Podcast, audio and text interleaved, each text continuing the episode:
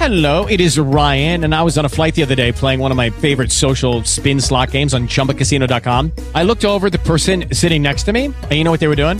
They were also playing Chumba Casino. Coincidence? I think not. Everybody's loving having fun with it. Chumba Casino is home to hundreds of casino style games that you can play for free anytime, anywhere, even at 30,000 feet. So sign up now at chumbacasino.com to claim your free welcome bonus. That's chumbacasino.com and live the Chumba life. No purchase necessary. VGW Group. Void were prohibited by law. See terms and conditions. 18 plus.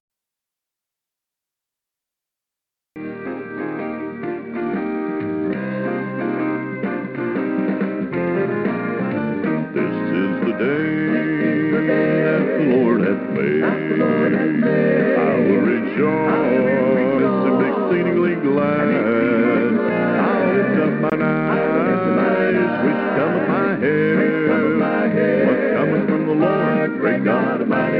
never fail. Can't help but tell what He's done for me. I lift my soul, gave the victory. Set my footsteps to walk and ride, gave me eyes to see the light. This is the day that the Lord has made. This is the day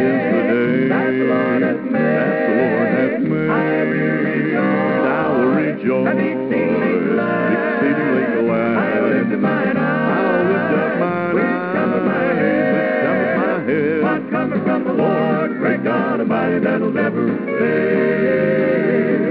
Let the heavens rejoice, and let the earth be glad, and let the hills sing forth, and let the sea roll by.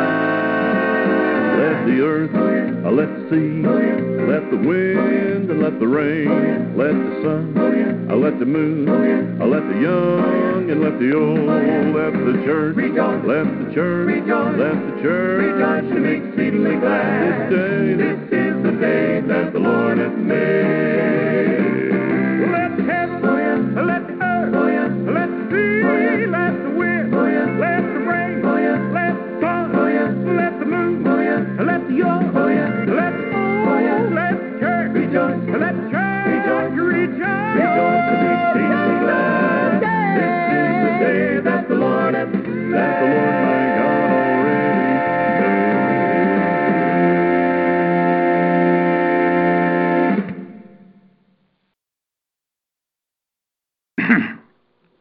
Good morning from Coolidge, Arizona.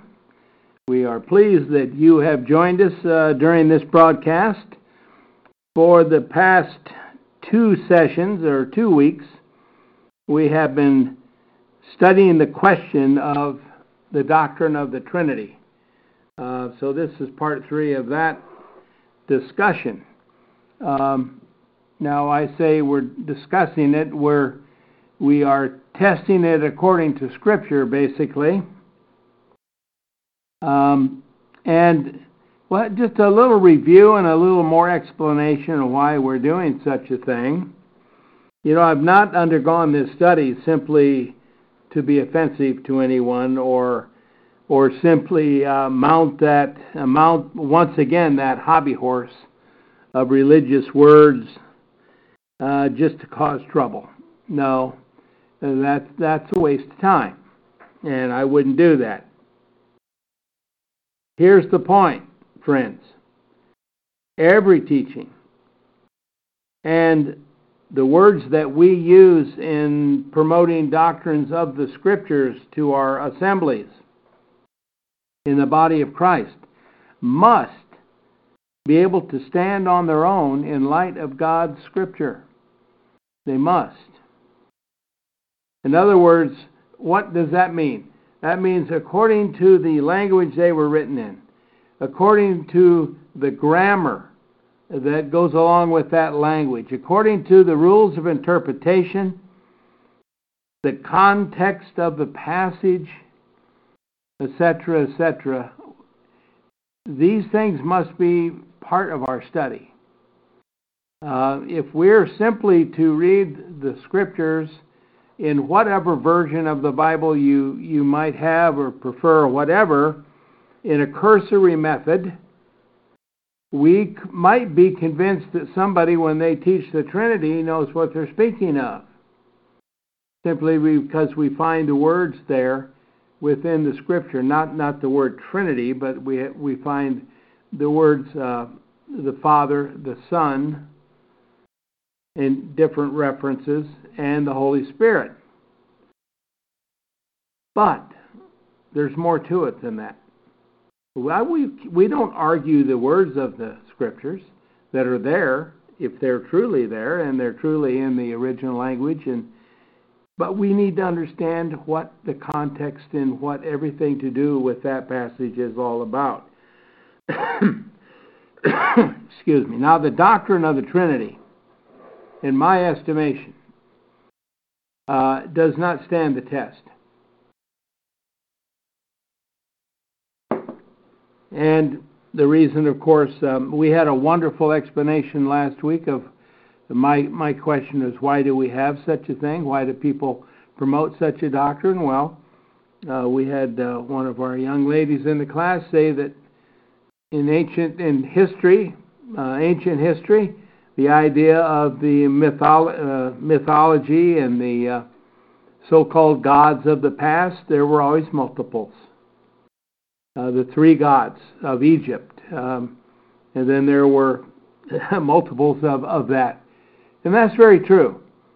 And we know that in, in, in the years of AD 300 and AD 400, the so called church was trying to bring people from all walks of life, and this was a very popular aspect to deal with this uh, issue of of the triune Godhead, or however you want to deal with it. But you see, there wasn't any teaching to go along with it other than just a statement. Now, and there's where the problem right uh, is there. And I'm going to go. I'm going to look at three passages here before we get going on the Nicene Creed, because we need to explain what is the Holy Spirit. It's in the Bible. All right. well, it's it's mentioned, of course, by Jesus uh, and probably in the earliest uh, form outside of just uh, talking about it in a general sense, but in John 14, 16. Now, the entire chapter of 14 and, and 15 and 16 and 17, uh, by the way, of, of the Gospel of John, as, as you know from our long study of John, was spoken to the apostles. And a lot of promises were made to them in particular that would not have anything to do with us, but we need to know which ones. We need to understand the context of it. so, as Jesus was introducing this thinking to them, uh, we need to see what he said about it. Um, when I was looking at my Bible, it uh, the the Spirit of Truth is mentioned. Another Comforter is mentioned. Uh, and in the language. So let's just read verse uh, first is verse 16. Jesus speaking speaking to the to the apostles here. he says, "I will beg the Father or pray the Father, and he will give you another comforter that he may be with you forever." Now, we got some issues there on our language, but the forever uh, is, of course, he will be with you until the end of the completion of the age. That's the promise that we find in other passages. Uh, but as long as their ministry, uh, they would have this. Okay? Um, so let's look at this verse. Another comforter. The Greek word there for another comforter is the word parakletos. Um, and that means, as far as the definition of this word in, from the Greek, one who come uh, who comes forward on behalf of and representative of another. Now that's the concept, right? Because J- Jesus had already been telling them that he is going away. That's the context, more of the context. But he is sending that another comforter he shall give you, that is, God shall give you, that will be with you. All right? but that's the definition. Does the definition say another God will be sent to you? Well, we would have to believe that if we said we stood on the Trinity. Jesus doesn't call himself God, and he certainly doesn't call the, the Parakletos God. but one thing we know from the word, um, the, the word spirit, it does mean the breath of God, the breath effect of God. Now the key, the key verses here, friends, in this passage are found in verse 17 and 18. and then verse 20. Let's look at them too. The Spirit of truth, which of course is in reference to the Comforter, whom the world cannot receive because it does not see him nor know him.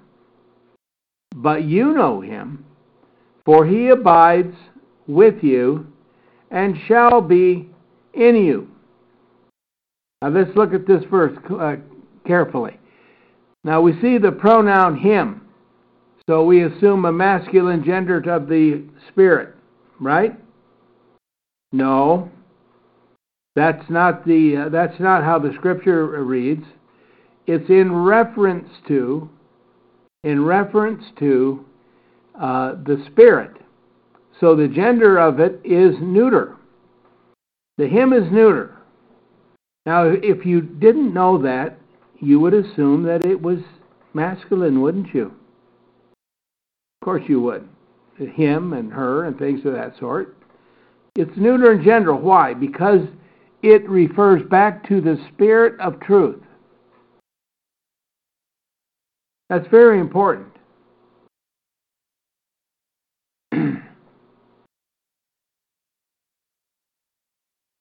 And of course, the you,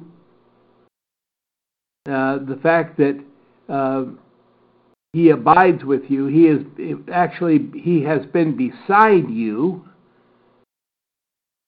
That would give me an indication that we're speaking of of Christ Himself, and the Comforter being another that represents Him in His essence. Yes.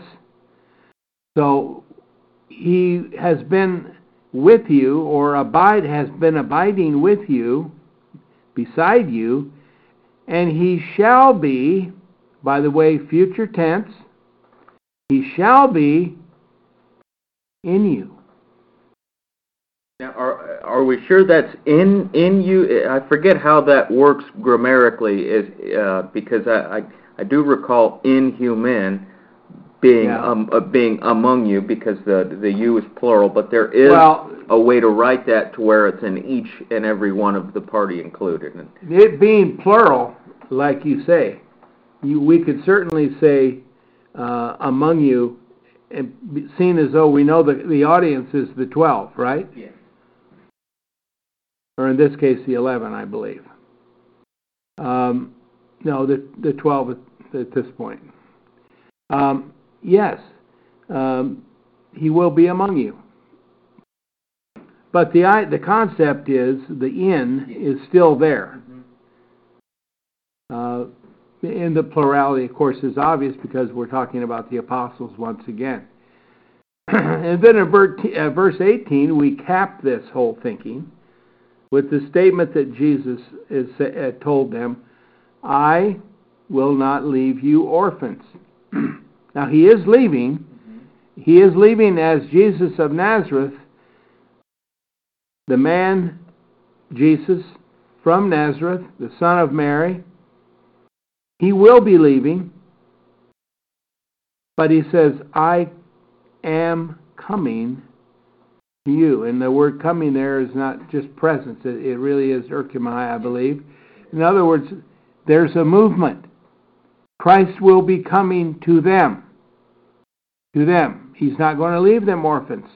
He's coming to them. All this uh, is in reference to the issue of the Spirit coming upon the apostles on the day of Pentecost, fulfillment of the promise that God will send.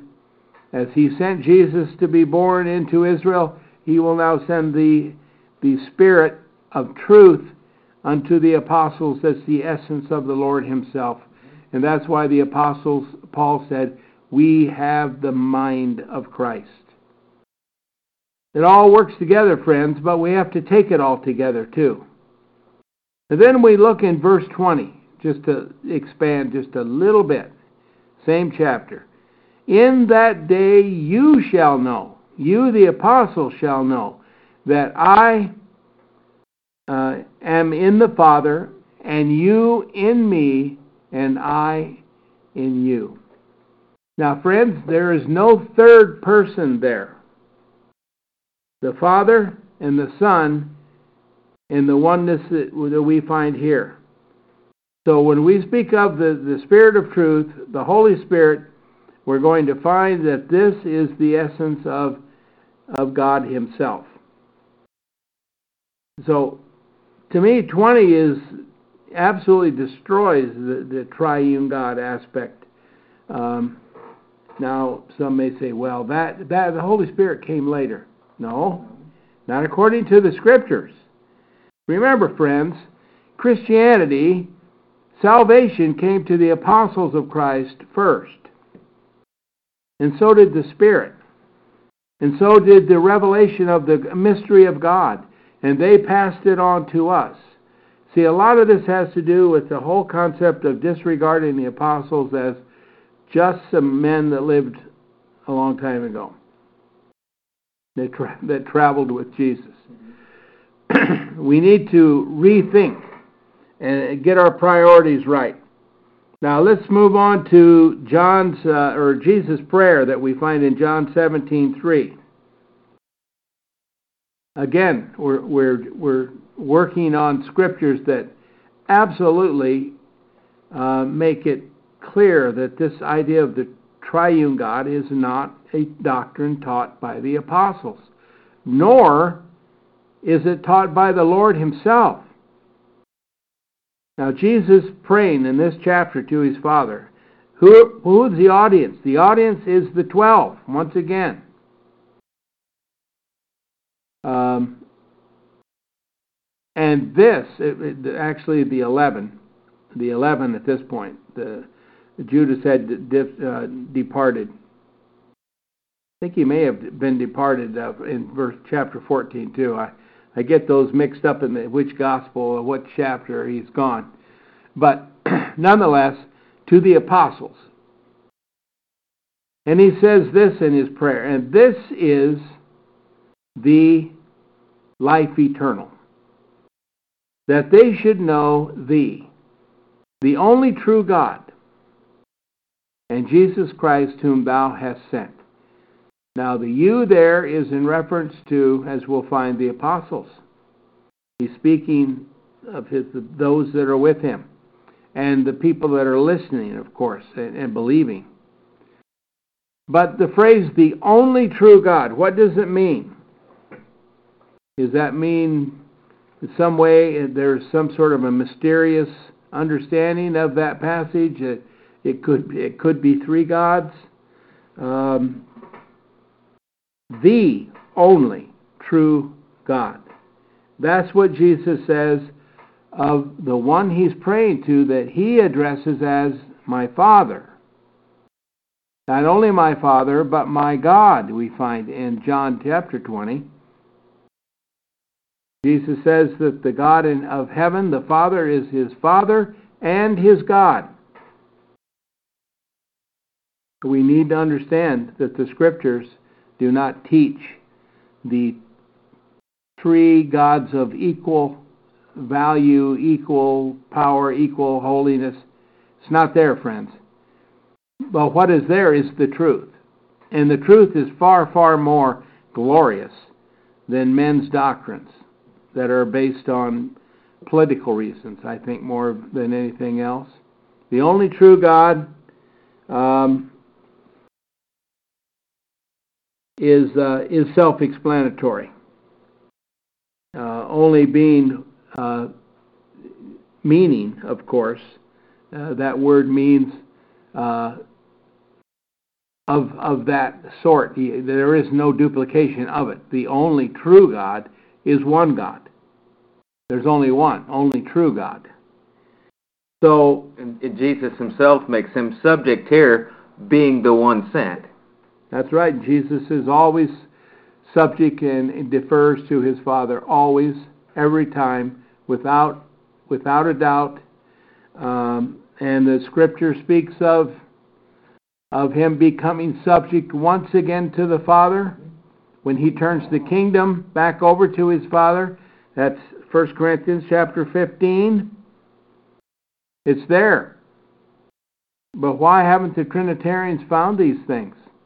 Well, they're not they're not they would rather believe this because this is the this is how you get along in your denominational um, uh, and and groups where you're not rocking the boat, so to say. Well, this does rock the boat, uh, it, and it throws the innocent out into the water, and they can't swim. Now, Matthew 28. Someone just uh, mentioned this this morning to me. And this is an important passage because many people they know this passage. They remember this. This is the Great Commission, if you will. This is Jesus speaking to the, his apostles and sending them forth. Uh, Matthew 28, verse uh, 19, I believe.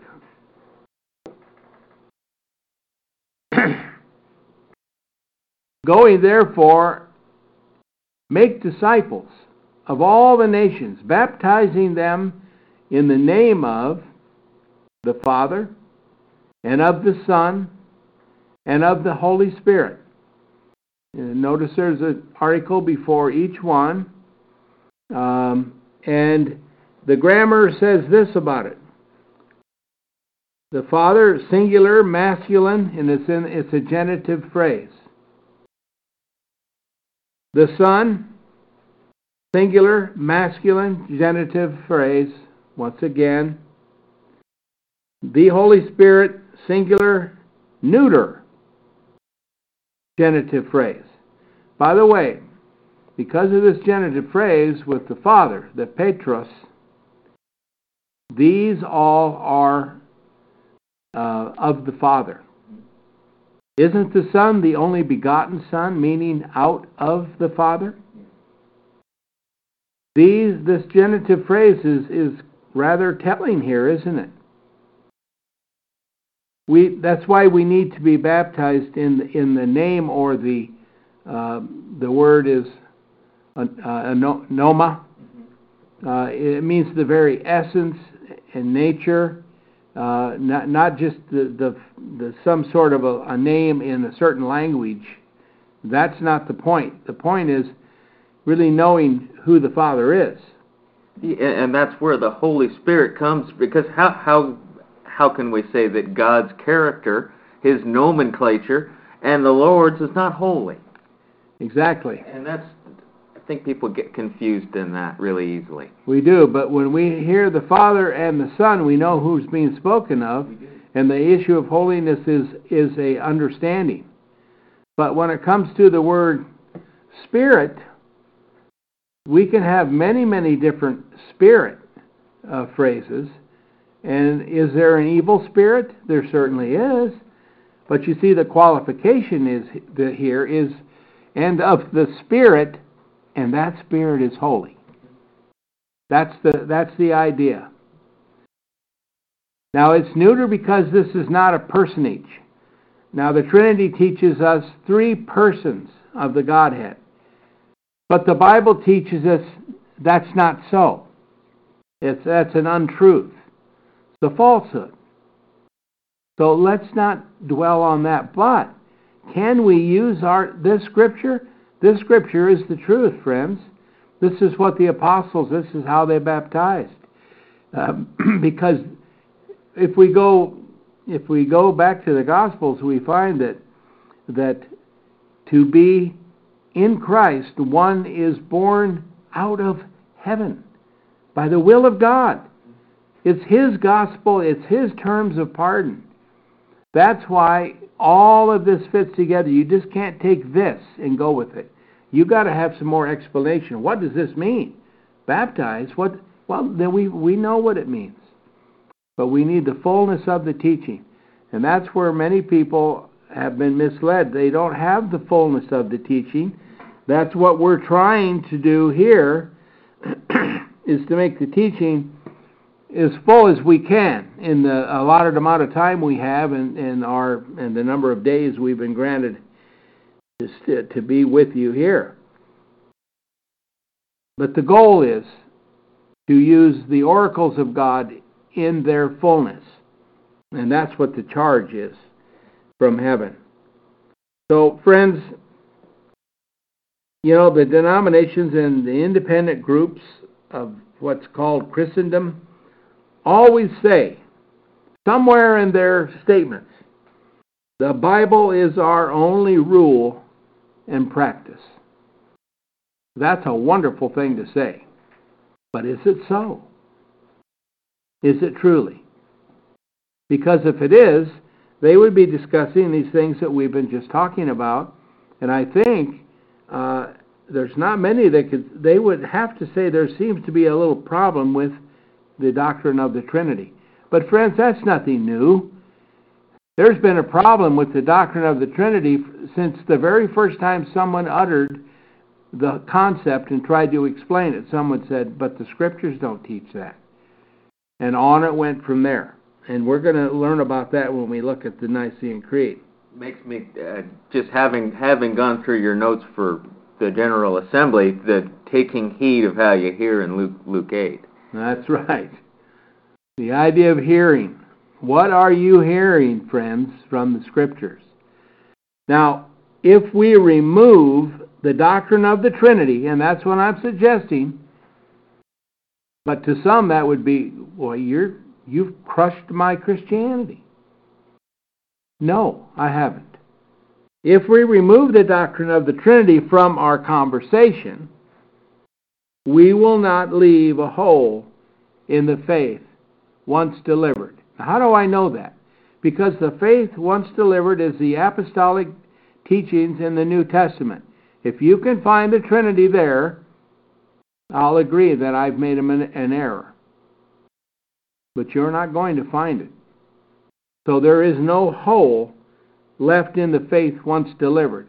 And if that is the case, friends, there is also no hole in the kingdom of God.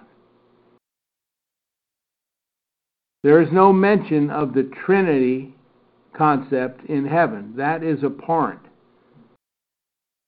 at the throne of God. That is pagan in its in its ideas. Now, uh, I want to read to you a little something from the book that I've been reading, uh, written by P.R. Lack, Lackley.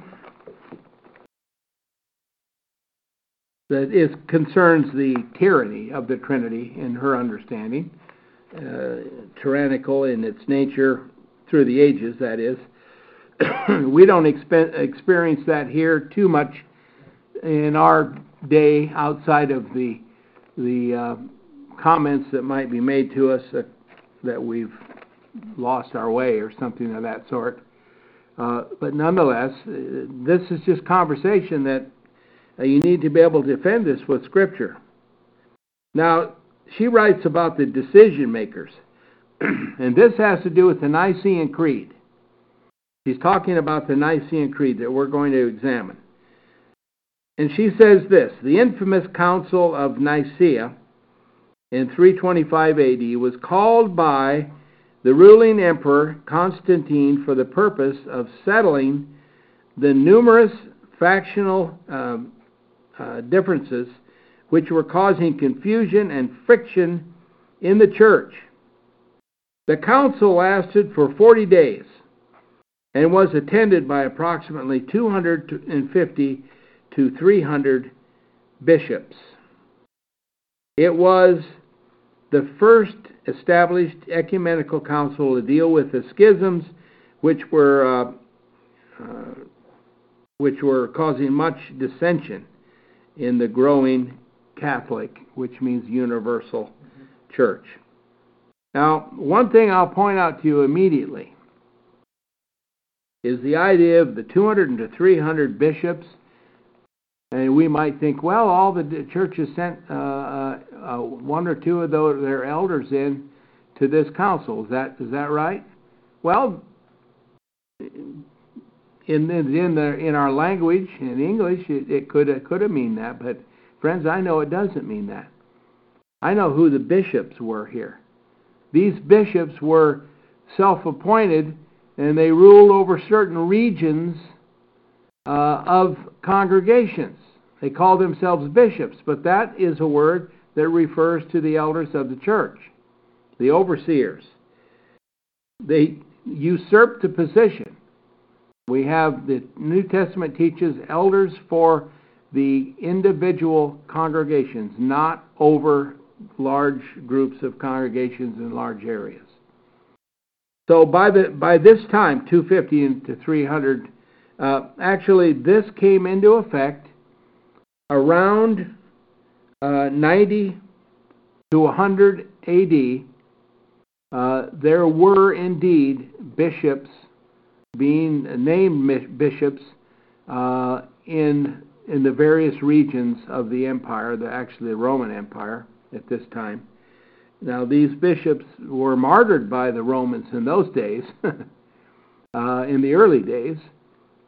but by this time, Christianity had, uh, or the concept of Christianity had taken over the Roman Empire. That's why we call it the Roman Catholic Church.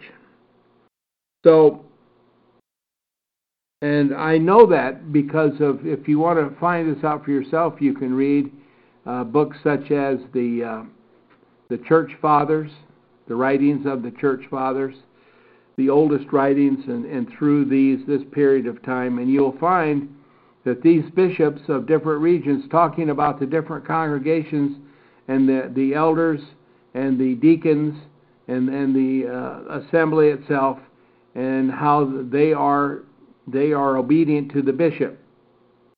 That's not New Testament Christianity. So we have a problem right right there.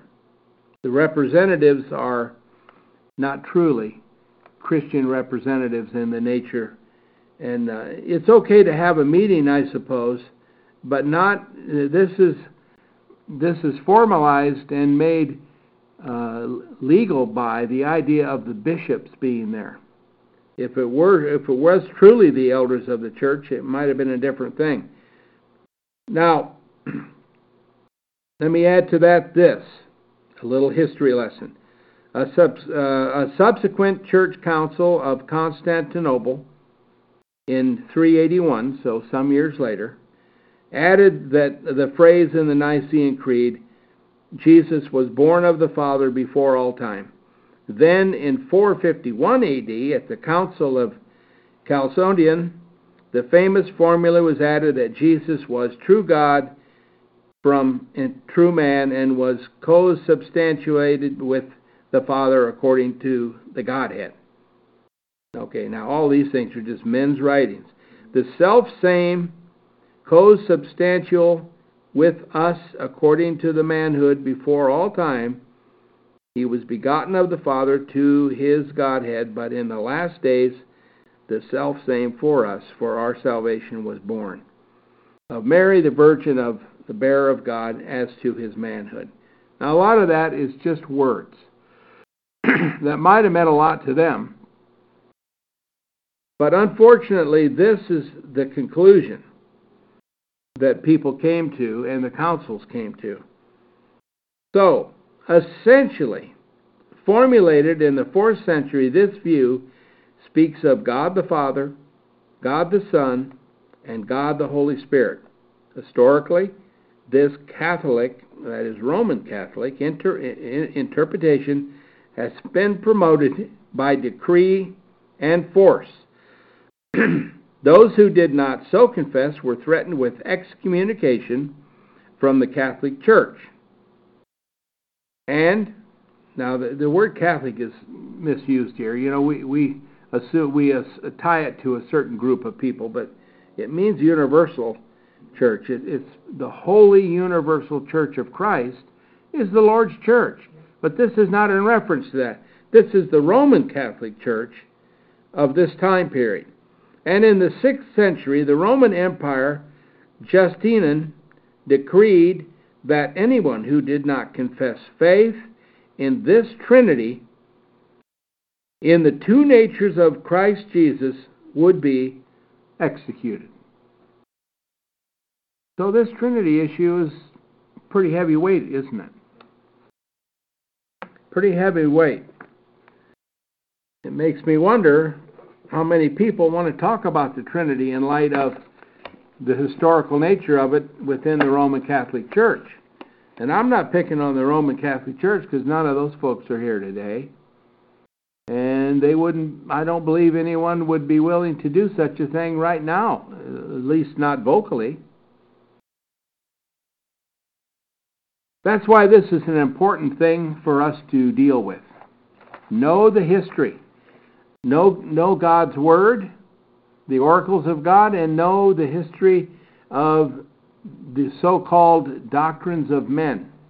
Jesus dealt with the doctrines of men all during his sojourn. Um, and, you know, many of the doctrines of the of the Jewish people and the teachings were were true and adequate and, and proper. But when they put their teachings on the same level before it's over, their teachings become primary and the doctrines of the scripture and the word of God itself become secondary.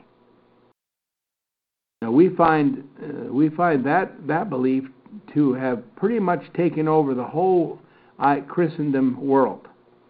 That the doctrines of the church, as they call it, and they're talking about their organizations, are binding. But our one of our questions is is the is the, are these creeds uh, are they binding upon us, the followers of Christ, as the apostles' doctrine is? That's the question that we're trying to answer here.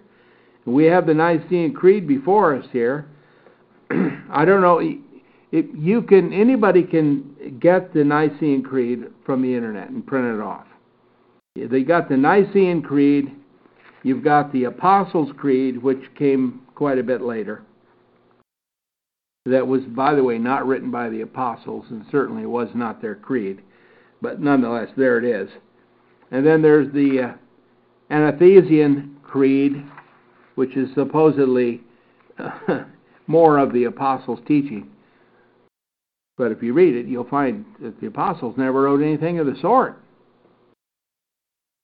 So, the Nicene Creed, as we know, uh, this came forth from the council, a 40 day session in Nicaea, in the city of Nicaea, uh, that is still in existence, and I believe they've even discovered the building that they had this meeting in. Uh, I was looking in the archaeology book uh, concerning that. But well, it, it's put out in like sections, and we can look at it as such. And there's a few things within this that are purely uh, unscriptural and they have no support in Scripture, but many do have a scriptural idea, and that's what I want to deal with. And, and some of them will find uh, a, a, couple of them here. I'll I'll take a scripture, and we'll read the scripture after we read what it says in the creed to show that the creed is completely contrary to the word. So and if we look at this creed on the surface, I get the idea that many people were thought that this was a wonderful thing and it brought honor to God. It brought honor to his son and it brought honor to, even though not spoken of in, in the Nicene Creed, the Holy Spirit. Um, and I can just say that, but but, friends, if it's going to be um, something binding upon the church, it has to be backed up with Scripture. Now, I'll read the first little phrase. I believe in one God, the Father Almighty. Wow. I you know, I would say amen to that. Maker of heaven and earth, of all things visible and invisible. Can we find any falsehood in those statements? Matter of fact, John 17:3. John 17:3. Didn't I think we just we might have read it here. Uh, let's read it again. And this is life eternal, that they should know Thee, the only true God, and Jesus Christ, whom has whom Thou hast sent. He is the Father Almighty, the only true God, the singular, uh, as the Greek writings makes clear the singleness of God the Father. He is the maker of heaven and earth and of all things visible and invisible. And we find many Trinitarians getting falling into the, the, the trap of the English versions of the Bible and giving the creation of the world and all to the Son of God, the second personage of the Trinity, as they call him. That's not what the Scripture teaches. God is the creator and He created all things through His Son. That's what we'll, we'll read later on. Now, if you want to talk to God about what He mean, meant by through His Son, then, then we should do so. We need to find out what it means. But let's not be giving uh, job descriptions to the God of heaven and His Son unless we know the full impact of what we're saying. the second section I believe in one Lord Jesus Christ. That's Acts 2:36. Now, this verse is not used too often, but it should be used a whole lot more. Because this is a revelation from God to the apostles through the mind of Christ. The apostle Peter said this in the first sermon ever preached concerning the gospel. and Peter says this to the Jews Let the whole house of Israel therefore know assuredly that God has made him, this Jesus, whom you have crucified, both Lord and Christ. And we know about the oneness of the Lord, don't we? The oneness of the faith, the oneness of baptism, and the oneness of God. But he, God made him both Lord and Christ. Does that sound like the Trinitarian formula? Or more to the point, the, uh, the Athanasian Creed, or the, even the Apostles' Creed? that try to define things uh, numerically? No. But this is the truth of God's Word here concerning who the Father is and who the Son is. Now, before you think that Jesus has been re- resorted to some sort of menial, uh, a menial uh, position, maybe you ought to consider what Lord and Christ really means. Lord means master. It means owner. It means one that has the power of life and death in your life and everyone else's. And Christ, meaning your Redeemer, your Savior, your advocate to God.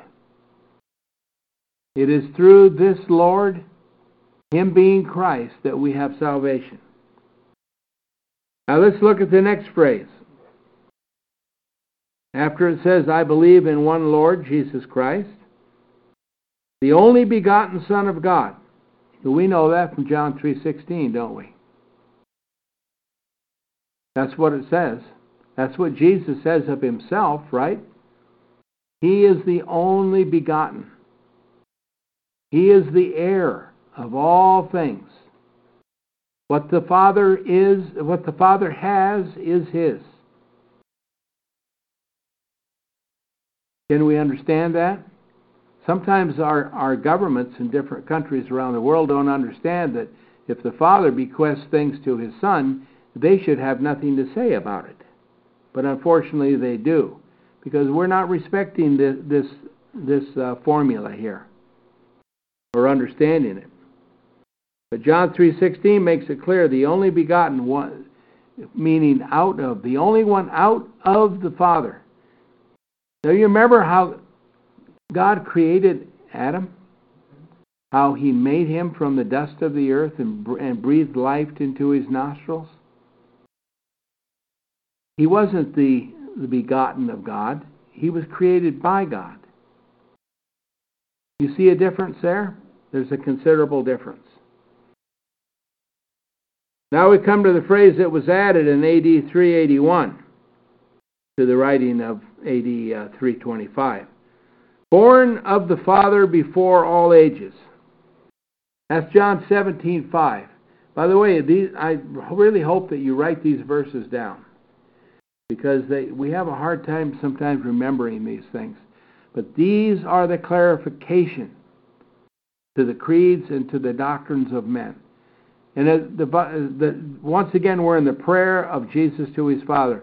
And now glorify thou Father, along with thyself, with the glory which I had along with thee before the world was. And the world there being the word cosmo, meaning the the uh, the things of creation, the elements of creation. Before there was that sort of element and, and all the wonders of creation,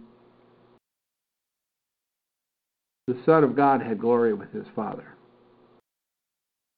Now, I may, I, I disagree, holding to this verse, uh, I would disagree with some folks that, that believe that there was not a Son of God before the birth of Jesus 2,000 years ago. Well, I, how can we believe that when we read such a thing as this? Now, some would say, well, maybe this is just the God had the thought of his Son.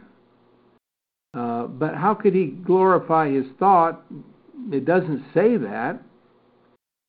Jesus is making it clear. He had some sort of a understanding before the world was of this glorification that he shared with his Father.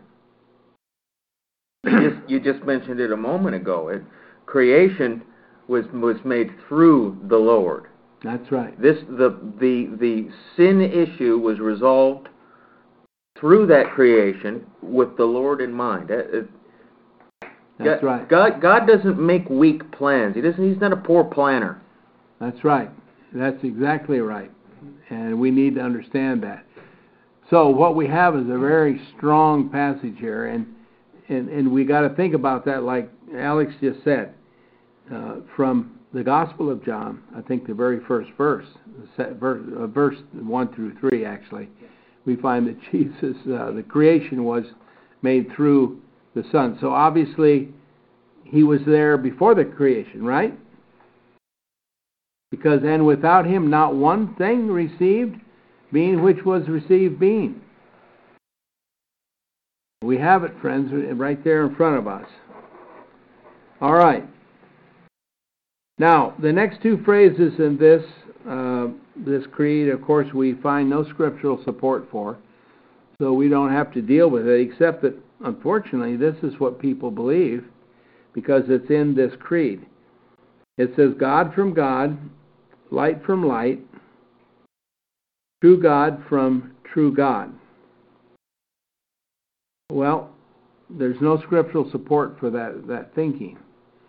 We do know, as we're going to find in the next, the next line of this creed, about the true nature uh, between the Father and the Son here. Uh, these are assumptions, God from God. Um, and, and what does the word mean? Um, we'd have to analyze that. If there's one God, we can't have two in the same sentence, can we? So we're dealing with a, a real problem here, and that's why there, there's no scripture for it. And these things were added at a later date. and they would have been argued in 325, certainly. Now, the next phrase, begotten, not made. Well, I think that's that, that's another good good thought. We we can't say that Jesus was made because the Scripture doesn't say he was made. Except, how is what was Jesus made? He was made both Lord and Christ. That's what God made him. Now that, that these are the workings of God. But before that, he was the only begotten of God. Not made. Co-substantial with the Father. That word means I looked it up in an old old dictionary, not uh, uh, not uh, it's a Webster's dictionary, but it's the brother of the famous Webster. Uh, but he's got a very good dictionary that defines all of our English words in the Greek uh, and the even French and Latin, so that we get a, a full understanding. And what this word means is this: it has it means the same nature and purpose is what that means. Well, Jesus makes that very clear in the Scripture himself concerning himself and the Father. In in the context of the passage, Jesus says about how he's in agreement with the Father. He says, The Father and I are one in nature and purpose. That's what it means. Um, so we see m- more of a close relationship than a separate Godhead. Through him all things were made. We just read that. John 1 3. Through Christ all things were made for us men and for our salvation. True? He is our Redeemer, right? He came down from heaven. Now let's read that passage. Philippians 2. Well, by the way, that same nature and purpose as the Father, if you're writing these down, put Hebrews chapter 1, verse 3. Um, that's, or we've read many times that passage. The exactness of who Christ is, the exact representation of his Father. And that's the, that's the understanding that we have from the Bible. Okay, Philippians 2, verse 6 through 11 says this. and this is concerning Jesus. The apostles writing concerning Jesus of Nazareth, the, the, the Christ who, subsisting in the form of God, did not esteem it an object of rapine to be on an equal, equality, equality with God, but emptied himself, taking a bondsman form. Now, verse 6 is talking about the Son of God before, before the birth that we find when, the, when he was sent, right? We're speaking about an issue that that that was um, that was present in the heavenlies that we have defined here, and we can make of it what we will. Um, the relationship between the Father and the Son. We know it's it's one that the Son defers to the Father. He always has in everything he ever said to us, the people, through Jesus of Nazareth but emptied himself, taking a bondsman's form. That means a servant, taking his place in the likeness of men, and having been found in figure as a man, humbled himself, being obedient even unto death, and that the death of the cross. Wherefore, also God highly exalted him. That's what we read in Acts Acts 3 verse 36. And granted him a name that which is above every name. And that at the name of Jesus every knee should bow of the heavenly and earthly and infernal beings, those below, as, as it means. And every tongue confess that Jesus Christ is Lord to God the Father in glory. And that we find occurring in Revelation uh, amongst those, the beings at that time. So, um, this is a, a very good description of the relationship, I believe. and it certainly has the concept of that God, uh, if we go back to verse uh, 7, uh, but emptied himself. That means the he left his uh, that sort of relationship, uh, that sort of um, concept that that that he and, and the father knew, and he left that behind because that couldn't have possibly been uh, in the likeness of men. Made himself lo- lower than the angels. Right. He made himself lower than the angels, the heavenly creatures, Yes. so to speak. And yet, all of those heavenly creatures worship the Lord Himself. That's Hebrews chapter 1. That's Jesus Christ, while on earth, was a man. Right. He wasn't a man before he came, and he wasn't a man after. No. The likeness of men, and having been found in a figure as a man, by the way, if you look up the word man, you'll find that it is it is the the word for uh, the Greek word for the male gender, a human being. which is necessary for Right. him to be a high priest and us to have any kind of access to God in the first place. Because, friends, how is it that you can kill God on the cross? But no, he was a man. He was he humbled himself. As we know, he is the lamb that cried not. He did not defend himself. He spoke truth, even to Pilate, who had the authority to of life and death over him in the flesh. But he even told Pilate that you would have nothing, no authority over me if it hadn't been given to you from my Father above. As simple as that, friends. Now, I'm sure Pilate really worried about that phrase. Nonetheless, uh, what happened happened, and that was the redeeming nature of the ministry of Christ, the death, death on the cross, and that is not an attribute of God dying on a cross, and we can't confuse it. That belongs to it. All right, now we're out of time here today, friends, and we will pick up.